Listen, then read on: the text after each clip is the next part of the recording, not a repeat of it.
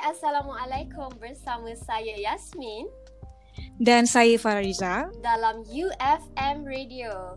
Okey, terima kasih kerana masih setia mendengar siaran kami. Okey, tajuk podcast Sosiowara kita pada hari ini apa dia Farah? Okey, tajuk yang kita akan bincangkan pada hari ini adalah online sexual harassment. Valid ke tidak Yasmin? Ha, sebelum tu Farah, mesti ramai yang tertanya-tanya. Apa itu online sexual harassment ni? Sama ke tak macam sexual harassment biasa tu? Cuba Farah explain sikit Farah. Online sexual harassment ni adalah perbuatan tingkah laku seksual yang dilakukan melalui platform internet yang menyebabkan seseorang itu berasa takut, malu, terancam dan merasa tidak selesa dengan tindakan itu. Wow, berat juga tajuk kita pada hari ni Farah. Tapi jangan ha. risau sebab kita akan ditemani oleh salah seorang speaker dari ML Studio iaitu Cik Syakila Zain. Apa khabar Cik Syakila? Alhamdulillah sihat. Okey Cik Syakila.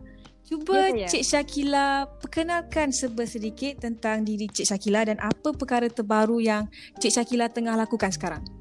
Okay, uh, firstly bagi siapa yang tak pernah menonton ML Studio ataupun tak pernah mengenali saya, Uh, hmm. Saya merupakan salah seorang aktivis bersama Persatuan Aktivis Sahabat Alam. Uh, hmm. Kami merupakan NGO alam sekitar yang bertapak di Ipoh. Tapi saya sendiri personally saya berada di Selangor dan menjaga kuasa area Selangor lah. Jadi oh. apa projek terbaru daripada uh, NGO kami Uh, jika tim kami di Perak, kami sedang uh, berusaha menanam lebih kurang 10,000 pokok bersama uh, Kerajaan Negeri Perak dan di Selangor kami sedang berusaha dan sedang menyokong rakan-rakan orang asli temuan untuk menolaknya hawata hutan simpan Kuala Langat Utara. Ha, so itu antara uh, tugas dan apa yang kami sedang lakukan sekarang. Wow, menarik. Okay, macam kita dah explain sikit tadi, tajuk kita pada hari ini ialah online sexual harassment valid ke tidak. Tapi sebelum kita teruskan, kita nak juga tahu Cik Syakila pernah ke tidak melalui insiden macam ni? Okay. Uh, bila saya katakan saya merupakan media officer kepada kuasa dan saya mm-hmm. selalu dihantar untuk berjumpa dengan orang ataupun untuk rakamkan video tentang isu-isu uh, berkaitan alam sekitar dan isu semasa. Uh, mm-hmm. Sometimes uh, saya mendapat uh, maklum balas yang tidak tidak bagus lah. Maksudnya ada yang uh, merasakan bila perempuan bercerita tentang isu yang berat itu satu mm-hmm. bentuk uh, penghinaan ataupun satu bentuk yang macam tidak sepatutnya. Dan uh, kerana saya expose kepada media sosial dan sebagainya, uh, mm-hmm. pernah pernah mendapat beberapa ugutan, pernah mendapat sexual harassment, sama ada uh, mereka menegur tentang bentuk badan saya, uh, orang uh, mereka pernah menegur tentang suara saya pernah juga uh, mendapat ugutan katanya kalau nak jumpa akan dicederakan ataupun akan diapa-apakan lah wow. uh, dan yang paling oh. saya rasa yang paling terburuk adalah uh, kereta yang dipandu oleh adik saya telah dipecahkan keretanya dan uh, ada kata-kata ugutan uh, berkaitan hal tersebut yang katanya janganlah terlalu expose dekat uh, media sosial saya ni perempuan kena jaga-jaga dan sebagainya. Tak sangka eh. Ada, ada juga orang yang macam tu kalau sana yang sanggup buat benda-benda macam ni. Tajuk ni sangat menarik eh dan kita sebelum kita teruskan lagi uh, cerita daripada Cik Syakila, kita akan berehat sebentar dan kembali semula dalam podcast Sosiwara di UFM Radio.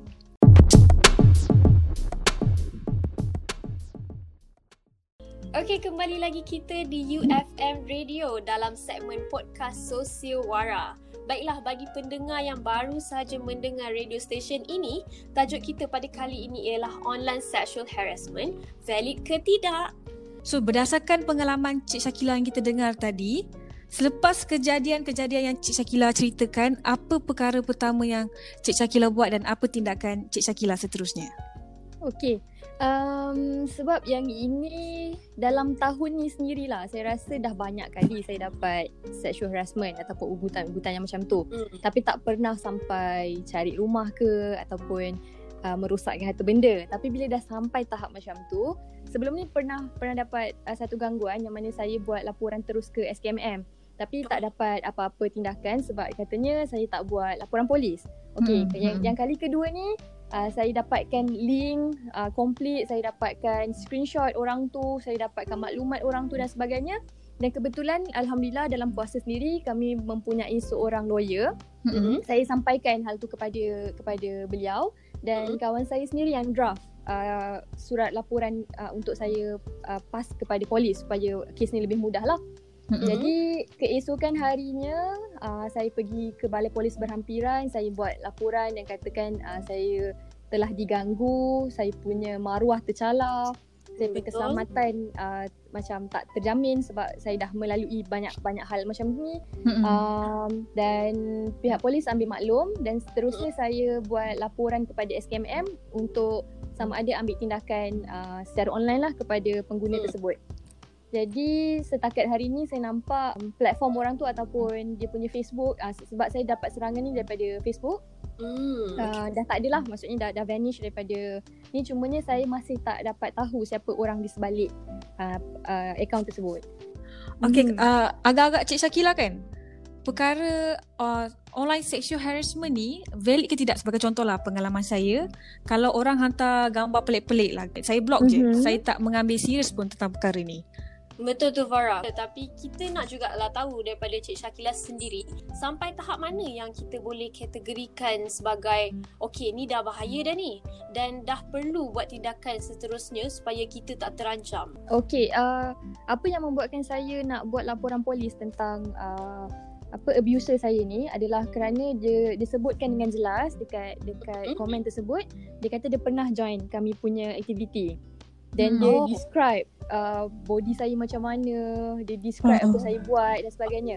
Jadi bila dah sampai dalam keadaan macam tu which is kita tak kenal dia siapa tapi nampak macam dia kenal kita, Betul? bagi saya itu isu keselamatan. Sebab kebanyakan waktu saya memang akan berjalan seorang ataupun dalam dua tiga orang dan hmm. selalunya bersama-sama rakan perempuan. Jadi bila saya fikirkan orang itu sangat kenal dengan saya tapi saya tak tahu siapa dia mm-hmm. uh, itu itu dah dah jadi satu masalah dan kita kena ada satu protection lah mm-hmm. which is kita kena laporkan sebab kita dah rasa terancam dengan hal tu dan sepatutnya bila uh, kita dapat uh, mesej-mesej yang yang tak sepatutnya kita boleh compile misalnya uh, uh, itu bukan pertama kali orang tu buat kat kita kita mm-hmm. boleh compile dan laporkan juga Mm-mm. So bila kita uh, bila kita compile dan kita dapatkan uh, mangsa yang sama, kemungkinan kes akan lebih kuat lah bagi saya. Oh, oh. faham. Hmm. Okay, banyak eh ilmu yang kita dapat daripada Cik Syakila. Kita ada lagi soalan yang nak ditanyakan tapi sebelum itu kita nak bagi Cik Syakila rehat dulu, minum air dan kembali selepas ini dalam segmen podcast Sosiowara di UFM Radio.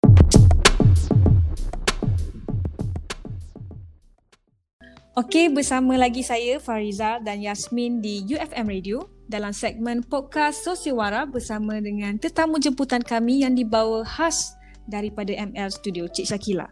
Baiklah, pejam celik, pejam celik. Kita dah sampai soalan yang terakhir tentang online sexual harassment ni.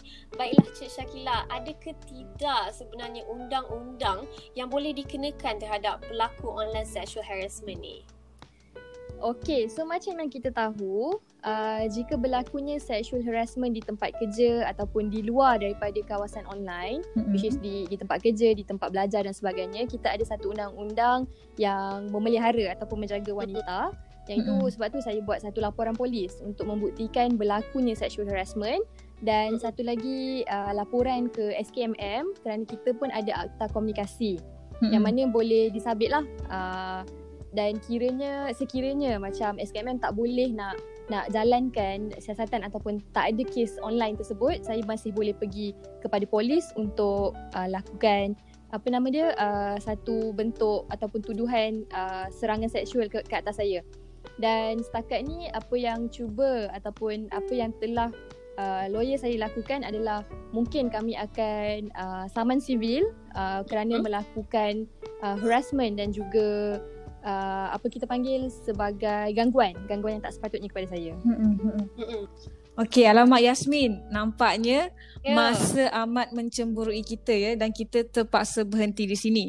Uh, apa pun, terima kasih atas perkongsian daripada Encik Syakila.